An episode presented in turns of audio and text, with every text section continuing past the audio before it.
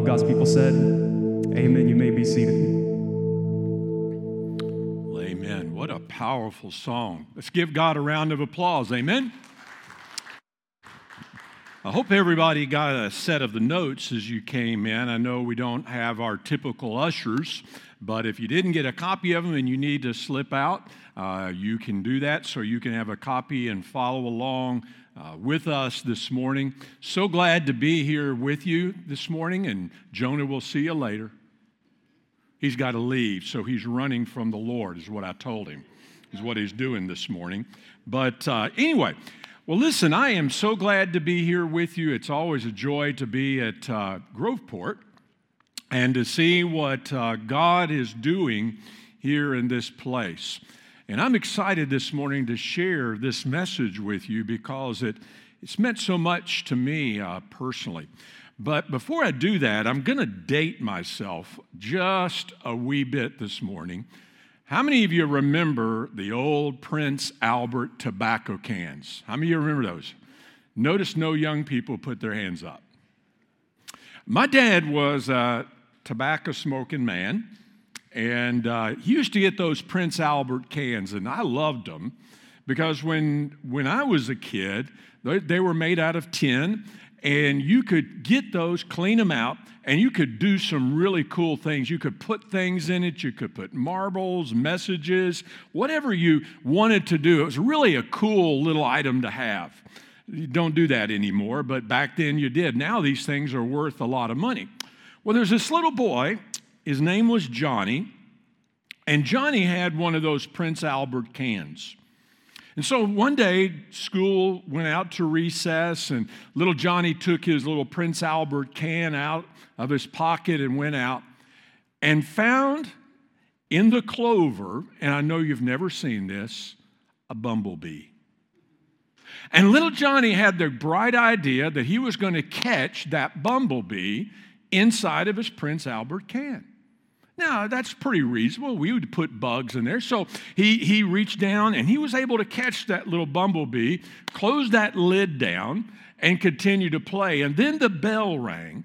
The recess was over, and little Johnny grabbed his Prince Albert can. It's only about that big, like we do with our phones today, and he stuck it in his pocket. And he ran into class, running late, and sat down. Now, let me tell you something about a Prince Albert can. It's not very strong.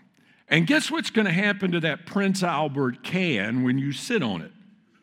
It's going to crumple.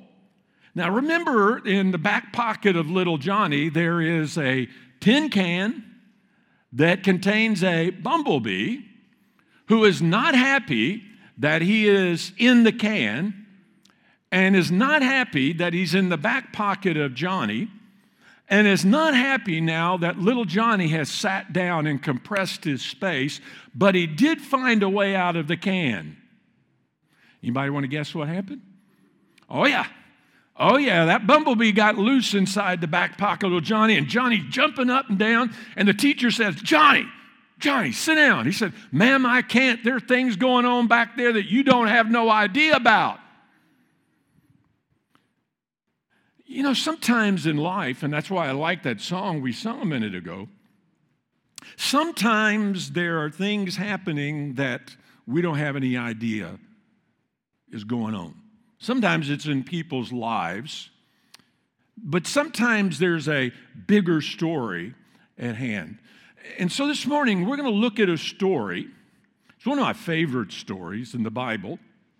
We're going to look at a story where we're seeing one thing as it's unfolding, but there is something else that is going on. Now, the problem we always have when we look at a story in the Bible is those of us that have been in the church for a long, long time, the problem is that we know the stories. And the problem is that we know the end of the story. We know all the events of the story, and so when we begin to read it, we automatically go to the end. So, what I'm going to ask you to do this morning is turn off your ADD buttons. Okay? Turn off your ADD buttons for a time this morning and stay with me. Stay with me in the moment as we read this story. Stay with me in this moment as we walk with the characters and try to experience it as they were experiencing it. Remember, they didn't have the scripture. They didn't know how the story was going to unfold and how that story was going to end. So we want to walk with them so that we understand the journey, so that we can grasp the significance of what was really happening. And it's a story of two very important figures that you're going to know. Their names are Joseph and Jacob. So take your Bibles this morning and turn, if you would, to Genesis chapter 37. Genesis chapter 37. Now, there's, there's a lot of story that's backfilled as we come into chapter 37, but we're not going to go all the way back there.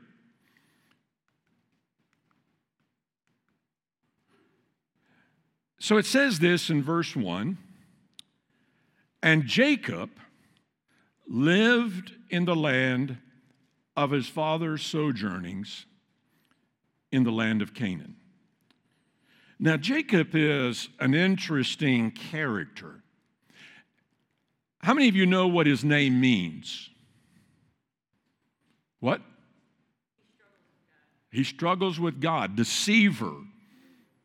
His literal his name means heel catcher, supplanter, crook, if you want to call it that he would probably be in jail today for the kind of life they lived. And his name really fit him. You've ever known somebody, their name just fits them? And his name really fit him because that's the kind of life he lived. And if you go to the backfill of the story, you'll, you'll see that. But Jacob lived in the land of Canaan. Now, Jacob, of course, was the son of Isaac, who was the son of Abraham. And it says, These are the generations of Jacob. He had uh, 12 sons, 12 sons, the 11th one being Joseph, verse 2, who is now 17 years old, pasturing the flock with his brothers. And he was a boy with the sons of Bilhah and Zilpah, his father's wives. Now, now, Joseph was an amazing young man. His word means adding, and he was the very apple of Jacob's eye. He was his favorite son. Look at verse 3. Now, Israel loved, and by the way, Israel, Jacob, simultaneous, same name, same person. Now, Israel loved Joseph more than any of his other sons because he was the son of his old age, and he made him a robe of many colors. Now, why was he so special? Well, it says there that he was the son of his old age, but more significant is that he was the son born to Rachel. Now, again, you're going to have to go back and read the story, and it's a weird story, but Jacob really loved Rachel. He fell in love. It was like the first time I ever saw my wife, Cindy. I mean, I was slain in the spirit.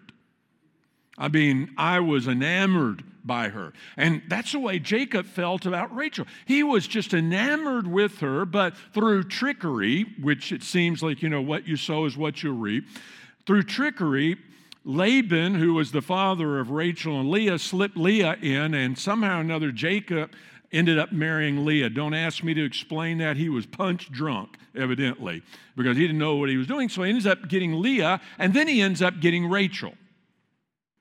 Now, the problem for Jacob was that Leah gave birth to 10 sons, but Rachel was barren, and Rachel was the love of his life. And so Rachel cries out, and finally, God blesses her womb, and she gives birth to Joseph. So you can see why Joseph was supposed so special because this was the son born to the apple of his eye, Rachel. So Jacob gives him this coat.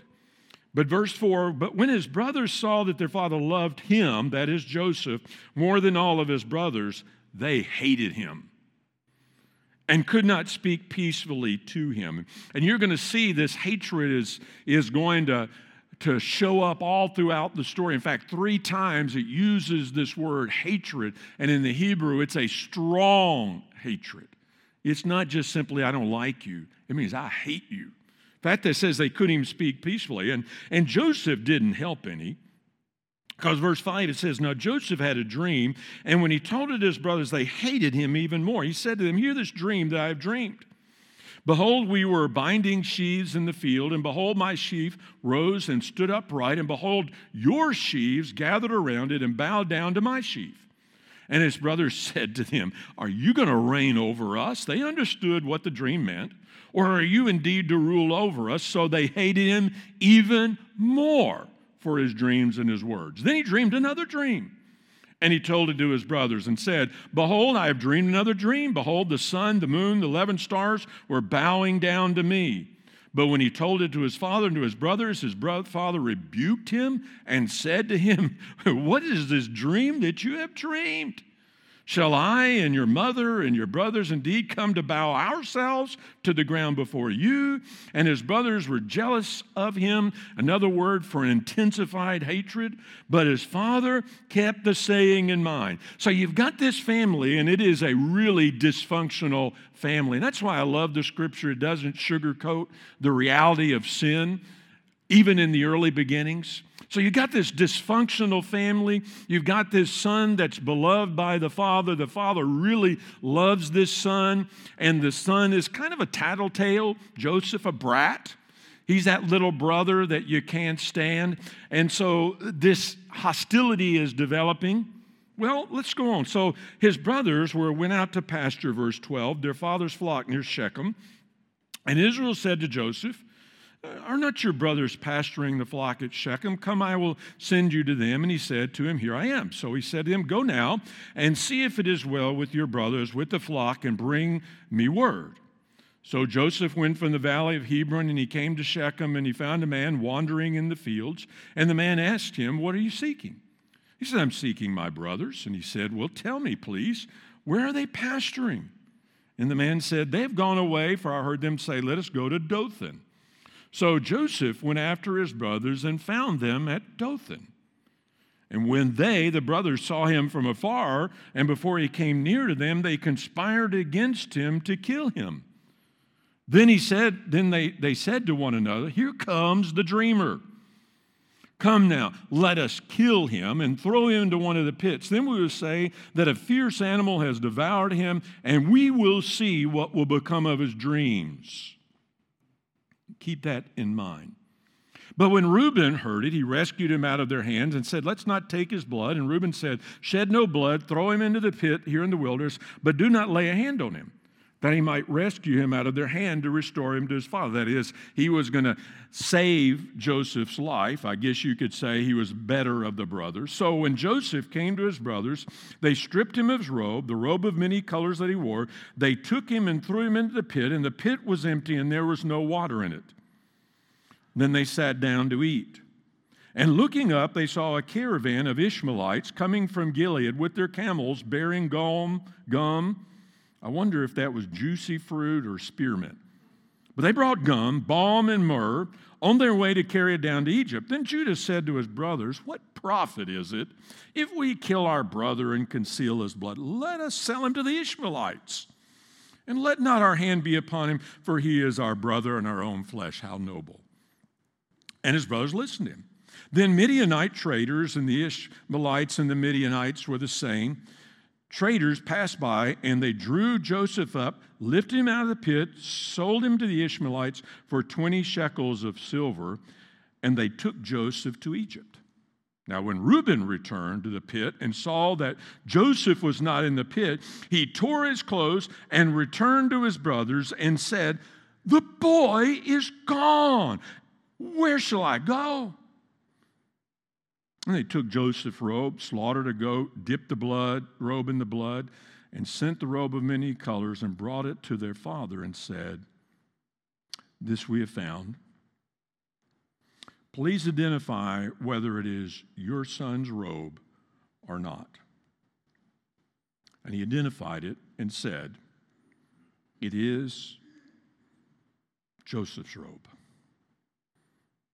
A fierce animal has devoured him. Joseph is without doubt torn to pieces.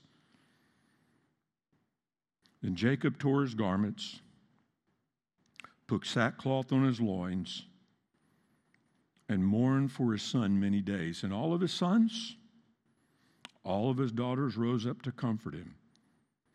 But he refused to be comforted and said, No, I shall go down to Sheol, the place of death, to my son, mourning. Thus his father wept for him. I don't know if any of you in this room have experienced the loss of a child.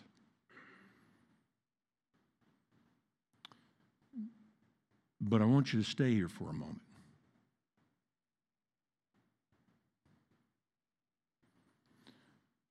What it must have felt like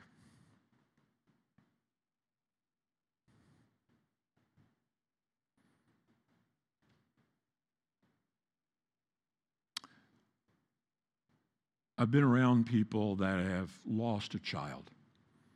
Not too long ago, I was visiting with a client, and their child was killed when they were very young, and 10 years later, they still weren't over it. My uh, sister in law, Cindy's sister, had a daughter named Mary.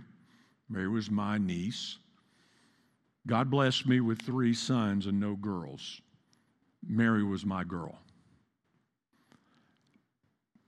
But I don't pretend to understand when Rhonda got the news and Mark got the news that Mary had been killed in an automobile accident. I know what I felt.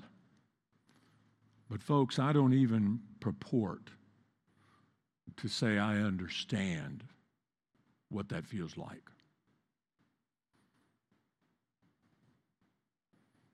And not only did he lose a son, he lost his favorite son. And say whatever you want about he shouldn't have a favorite son, yada, yada. But if you say that, you're a liar. We all have our favorite kids, right? And there's some of them we wish we could just get rid of, but if we're truthful. But Joseph was not that one.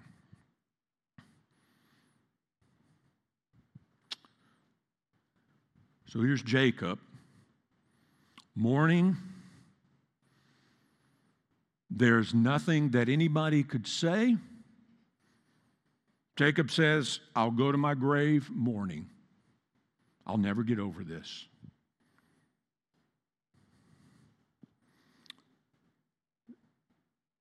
Verse 36. Meanwhile, meanwhile, the Midianites had sold him, Joseph, in Egypt to Potiphar, an officer of Pharaoh, the captain of the guard. I love that word, meanwhile. SpongeBob has made it popular again. Amen? Meanwhile, but I, I love that word, meanwhile. Meanwhile, while Jacob was in Canaan mourning, something was happening over here with this guy named Joseph. A lot of things were happening. One, he had been sold to a caravan, we know that. He, he is sold from the caravan to Potiphar and rises to prominence in the house of Potiphar. Becomes second in command in Potiphar's house, and then he's falsely accused by Potiphar's wife that she, he has raped her. He ends up in prison now again. There in prison, he rises to prominence again and becomes second in command, so to speak, in the prison. And, and while there, he interprets the dreams of two prisoners. One is going to die, one is going to come back to the king, and exactly it happens that way. Then later on, the Pharaoh has a dream, and this prisoner that was released says, Hey, I know a guy that can interpret your dream. And so Pharaoh brings Joseph out of the prison. Joseph comes and interprets the dream, says, Hey, Pharaoh, this is what's going to happen. There's going to be seven years of bounty, and then there's going to be seven years of famine. And you need to put a plan together because when it gets bad, it's going to get really, really bad. And Pharaoh says, Man, Joseph, you are the man. You know what to do here. And so Pharaoh says, Joseph, you're going to be the top dog. You're going to be second only to me. And so uh, Joseph rises to prominence. And I have to kind of think if you're Joseph, you're probably looking over your shoulder and saying, when is the next shoe going to drop? Because every time he's been raised to a place of prominence, something happens. But it doesn't happen in this case. And so he prepares Egypt for the upcoming famine. Meanwhile, back in Canaan, Jacob mourns the loss of his son Joseph. He transfers the favorite son status to Benjamin, who was also the child of Rachel. Rachel had Joseph, then later she had Benjamin. And so he's just kind of done the same thing now with Benjamin. But the famine strikes, and when it strikes, it hits the land of Canaan. Facing starvation due to the famine, he decides to send his sons, other than Benjamin, to Egypt because he heard in Egypt there is plenty of food. And so the brothers take off and they go to Egypt. So meanwhile, back in Joseph, or back in, in Egypt, Joseph receives his brothers who have come for the grain and accuses the brothers of spying and demands that they bring Benjamin, the favorite son of Jacob, back to see him. And so the brothers make their way back to Canaan. And meanwhile, back in Canaan, Jacob welcomes his sons back in. Here's the ultimatum that Benjamin has to go back with them if they want any more food. Says it ain't going to happen. I'm not going to lose uh, both of my sons of Rachel because Rachel is dead now. Opens the packs, finds out there's all sorts of food and money that, that have been given to them unbeknownst to the brothers and now anguishes that he's lost Joseph because if you remember back over there in Egypt, Joseph said, You're going to keep Simeon here. So now he's lost Joseph and Simeon and, and is being told that he's got to give Benjamin up.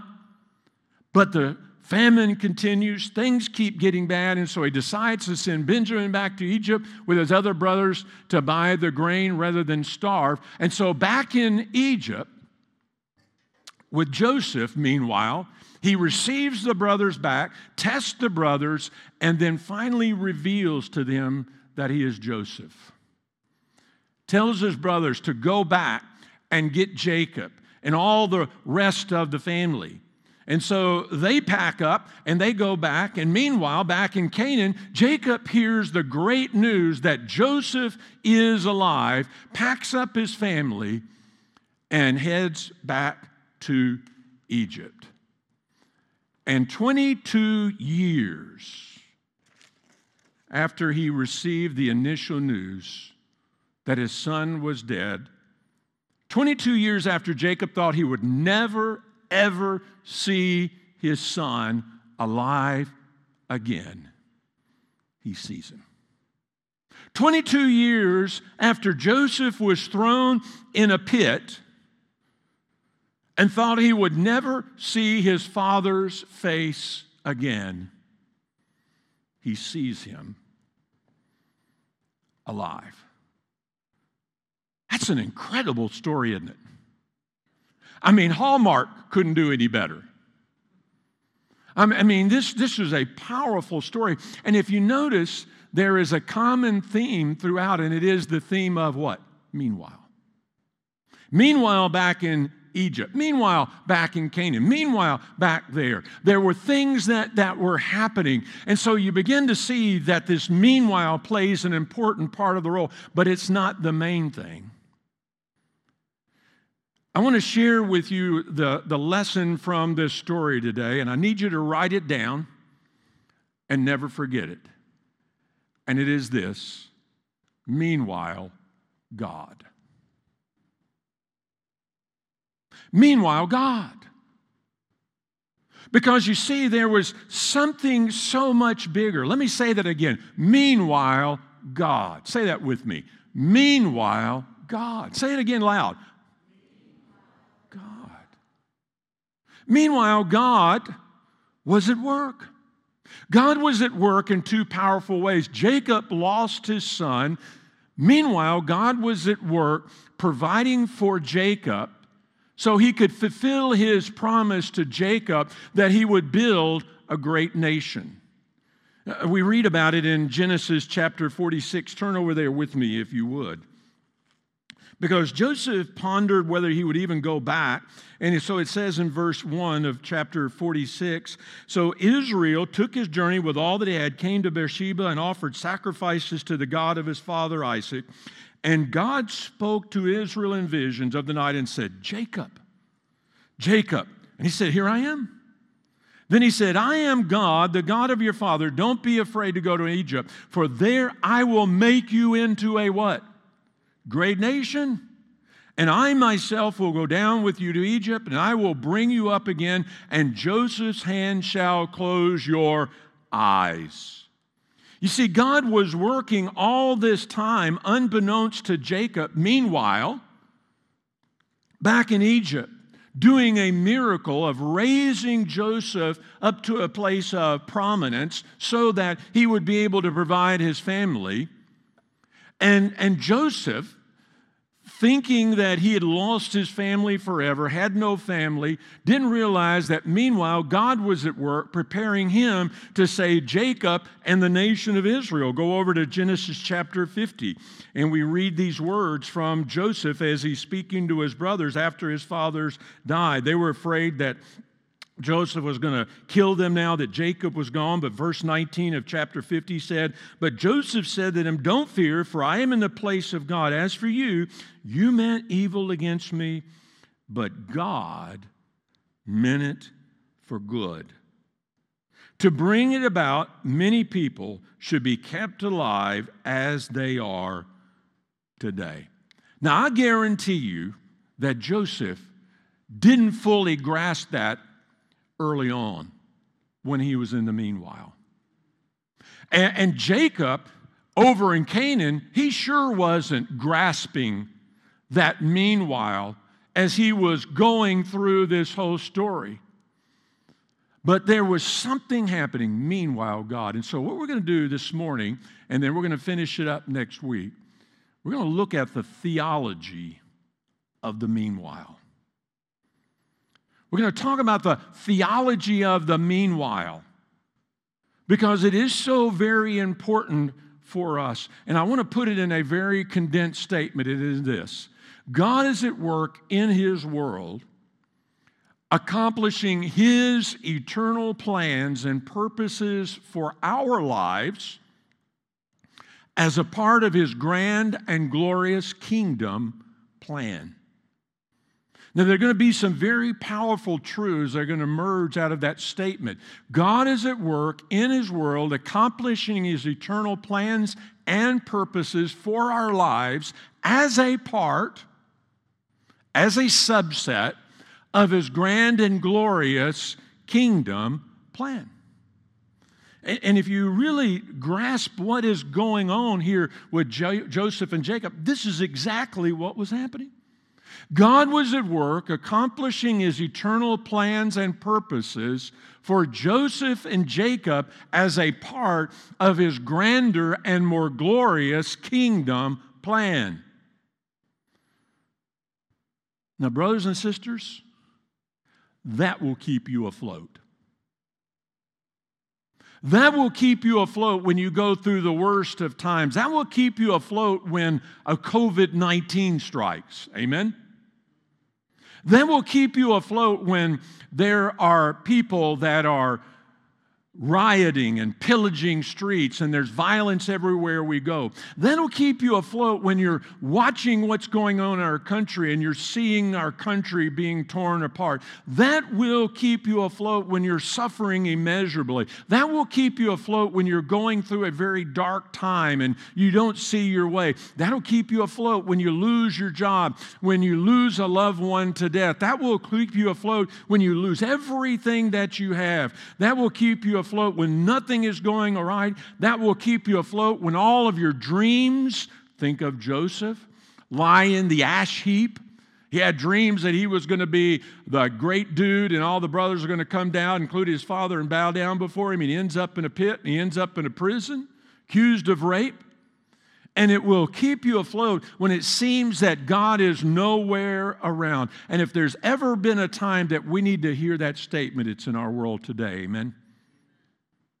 God is at work in His world, accomplishing His eternal plans and purposes for our lives as a part of His greater, grander, and more glorious kingdom plan. And so we're going to unpack that and see how it kind of helps us to understand this story. So, we're going to look at two things this morning, and then we'll finish the rest of it next week. And then we're going to look at some very practical truths from the life of Joseph of how we live in that meanwhile period of time. So, number one, notice that God is at work in his world. God was at work, and that's why I like that Waymaker song that we sang earlier. God is at work even when we don't see it, even when we don't feel it, even when we don't sense it, even though there's no evidence of it anywhere, even when it seems as though everything tells us that, that God is checked out.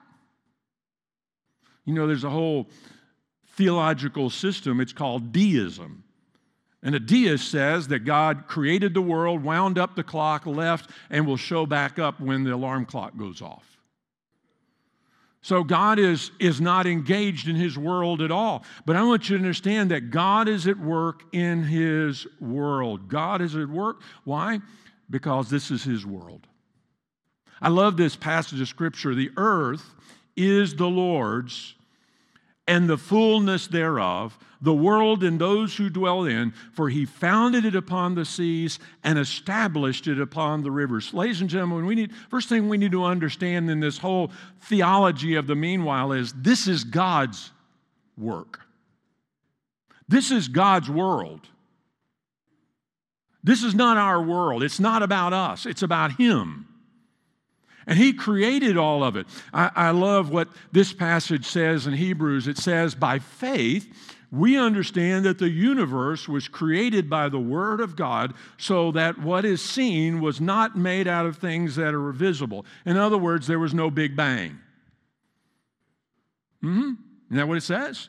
I mean, folks, I want to tell you something. You're going to have a hard time embracing evolution if you really believe the Bible, because it says, so that what is seen was not made out of things that are visible. So, for there to be evolution, there had to be some things visible. Amen? He says, there ain't nothing visible. God just spoke it and it came into being. It is His world, but then, second of all, it is His work. That God is up to something. God is doing something. Hebrews says, You are the Lord, you alone. You made the heavens, the heavens of heavens, with all their hosts, the earth and all that is on it, the seas and all that is in them. And you preserve all of them, and the hosts of heaven worship you. In other words, God is working because creation needs Him to be at work so that it can be sustained and held up. This verse says it this way Long ago, many times, in many ways, God spoke to our fathers by the prophets. But in these last days, He has spoken to us by His Son, whom He appointed the heir of all things, through whom also He created the world. He is the radiance of the glory of God, the exact imprint of the nat- His nature. And notice this, and what? He upholds all things by the power of his word. Can I get an amen on that? He holds this whole thing together, ladies and gentlemen. If God checked out, as the deist says, if God said, I'm done with it, I'm checking out, no more interested anymore, you know what would happen to us? You would have Thanos clicking his fingers and everybody just disintegrating. Because God is upholding. Why? Because this is His world and this is His work. But then, second of all, I want you to see that God is accomplishing His eternal plans and purposes. You see, there was a whole lot more going on in this story than just Joseph and Jacob. There was a whole lot more going on. There was a lot more circulating, a lot more things going on that they never saw. Because, see, we live with our eyes set on what we can see, and that's normal and that's natural. But there's a whole supernatural realm where God is moving, and we understand that in that realm there are demons and there's the devil and there's conflict and all these other things. There is another dimension. It's interesting now that scientists are talking about there's another dimension that we can't see. Well, read your Bible, it's been there for thousands of years. And so God is doing something significant here, and He will accomplish His work. It's kind of like little Johnny. There's a lot of stuff going on back there that nobody has any idea of what's going on. Uh, I love this. Go back to our passage in Genesis 37 because Joseph had this dream, and let's be honest, it didn't sound like he presented it in the best way. How many of you would be happy if your brother came in and said, Hey guys, one day I'm going to be top dog and you're going to bow at my feet? How many of you are going to go, Well, praise God? No, you're going to punch him in the nose. And, and what they didn't understand is this dream was for him, and it was from God for him but I love verse 20 of Genesis 37. He says, Come now, the brothers, after they see the dreamer. Well, look, verse 19. Here comes the dreamer. Come now, let us kill him, throw him into one of the pits. Then we'll say that a fierce animal has devoured him, and we will see what becomes of his dreams. You know what they were saying? we'll kill this dream. We'll make sure that this dream is never fulfilled. We'll never bow before Joseph. And Jacob will never bow before Joseph. We're going to kill the dream. And so they put their plan into action, and guess what? God screwed their plan up.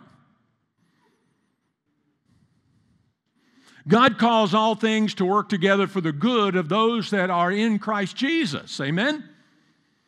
And, and God did something. Why? Because God will not be stopped by rebellion, God will not be stopped by famine, God will not be stopped by sin, money, economic disaster, politicians, scientists, radical leftists, LBGTs, and fan- diseases, pandemics like COVID 19. God will not be stopped in accomplishing his purposes. I, I love Isaiah. Here's what Isaiah writes. He says, This is the purpose that is purposed according concerning the whole world. And this is the hand that stretched out over the nations. For the Lord of hosts has what? Say it. Say it. I can't hear you. Purposed. I'm going to do like SpongeBob. I can't hear you. He has purposed it. Who will annul it? His hand has stretched it out, and who is going to turn it back? Who's going to do it? You're going to do it.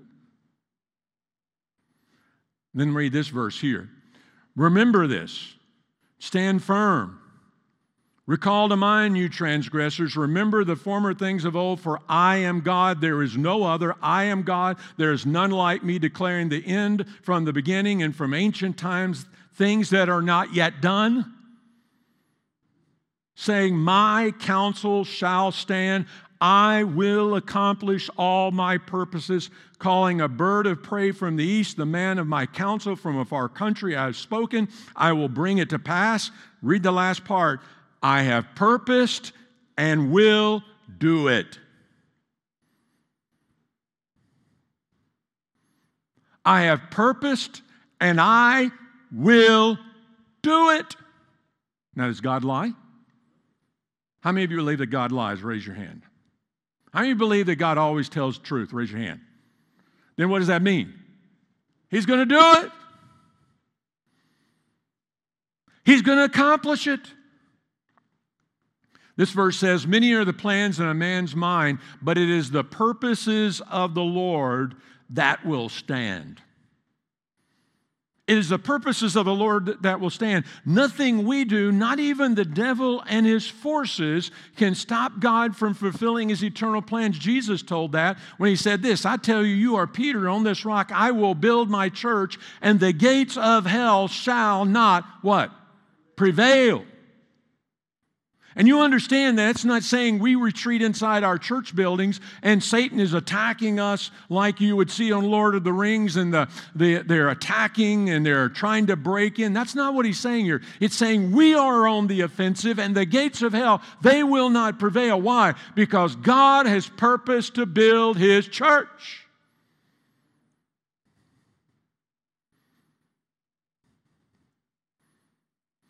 Brothers and sisters, I want you to understand something this morning that when we are on God's team, cooperating with Him, we are invincible. I, want you to go over to Romans chapter 8. You know this passage, but you knew the other one too. But I want you to go over there with me because I love this passage of Scripture. It's so powerful. Romans chapter 8, verse 21, 31, excuse me. What then shall we say to these things? If God is for us, who can be against us? He who did not spare his own son, but gave him up for us all, how will also with him graciously give us all things? Who shall bring any charge against God's elect? It is God who justifies, verse 34. Who is to condemn? Christ Jesus is the one who died, more than that, who was raised, who is the right hand of God, who indeed is interceding for us currently, presently, in this very moment? Who shall separate us from the love of Christ? Shall tribulation or distress or persecution or famine or nakedness or danger or sword or COVID 19 or riots? As it is written, For your sake we are being killed all day, day long. We are regarded as sheep to be slaughtered. No, in all these things we are more than conquerors through him who loved us. For I am sure that neither death, nor life, nor angels, nor rulers, nor things present, nor things to come, nor powers, nor height, nor depth, nor anything else in all creation will be able to separate us from the love of God that is in Christ Jesus our Lord. And all of God's people said, Amen. That when we're with God, we're invincible. Now, notice that I didn't say that we will not face impossible circumstances. Because let me tell you something these two guys, they had no clue what God is doing. See, we have the advantage of having the Bible, right? We got the scriptures. We can read the story. But these guys were living it. they didn't have a Bible.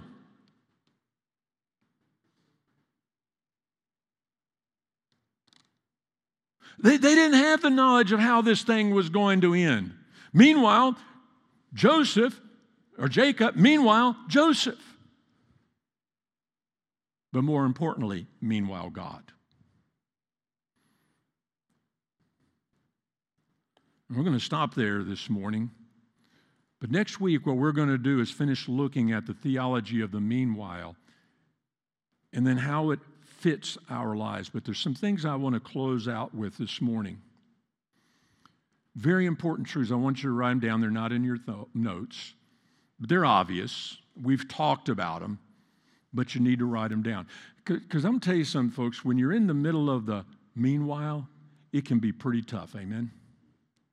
I have to admit, this, I heard this meanwhile, not this sermon, but this concept of meanwhile while listening to a podcast of a good friend of mine.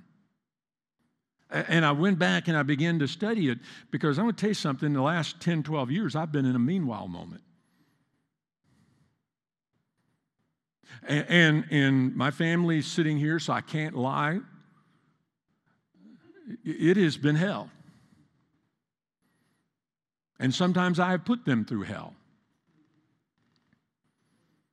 And I've been mad and angry I've been, with God. I've been ticked at God. I've questioned God. And, and, there's a lot of people that ask questions. David did, and all these other people. I'm sure Jacob prayed, why? And Joseph singing in the prison, Lord, I, I, I, I just try to do what you want to do, and I get thrown in a pit. Then he rises to prominence Potiphar's house and he's trying to be good and not do anything wrong. And so he runs from Potiphar's wife. She grabs his cloak and then says that Jake, uh, Joseph tried to rape her and he gets thrown into prison. And he's sitting there going, What did I do?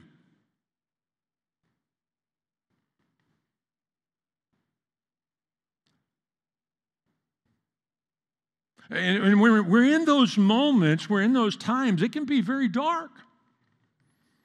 But here's what I want us to remember, and these are things that have really, for my family, for me personally, in the last couple of weeks, and I'm saying the last couple of weeks have really changed me. Number one, things are not always what they seem when God is at work.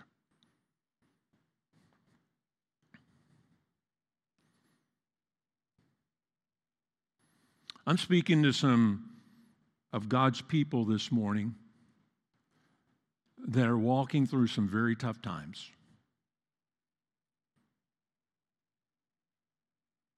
And God doesn't feel very real.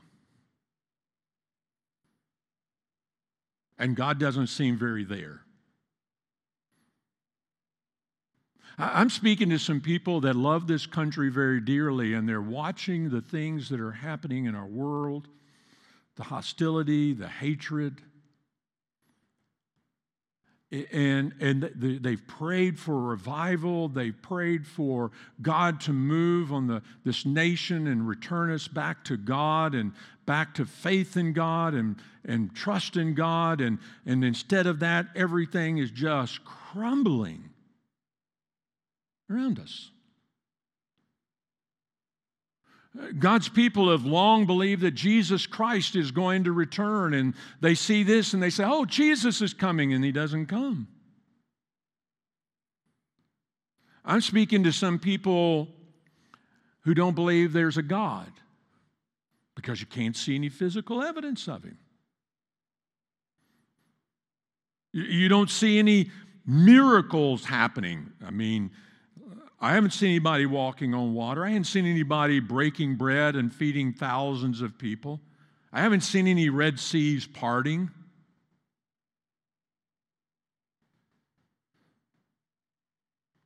And so they don't see him working and they say, He's not real.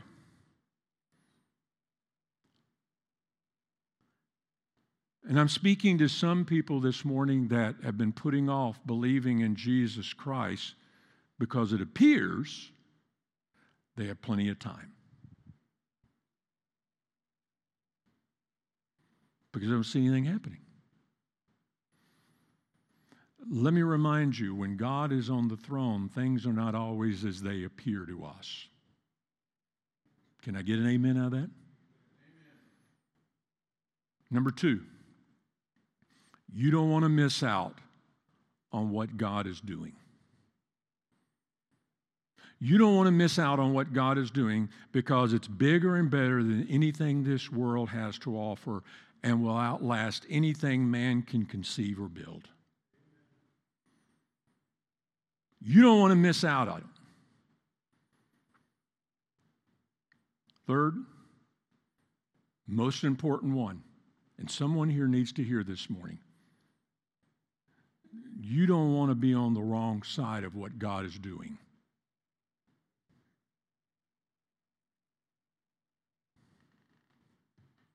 You don't want to be on the wrong side of what God is doing because I'm telling you something, my friends. God is working and moving.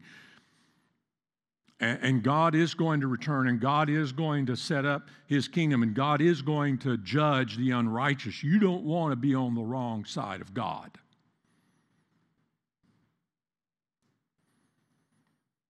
So, how can you join with him in his work? First of all, become a child of God. And then, second of all, live like a child of God. And sometimes it's tough. Sometimes God disappoints us because He doesn't come through the way we think He ought to come through. He doesn't do things the way we think that He ought to do them. But always remember while we're in our Egypt, while we're in our Canaan, meanwhile, God is at work. Will you bow your heads in prayer?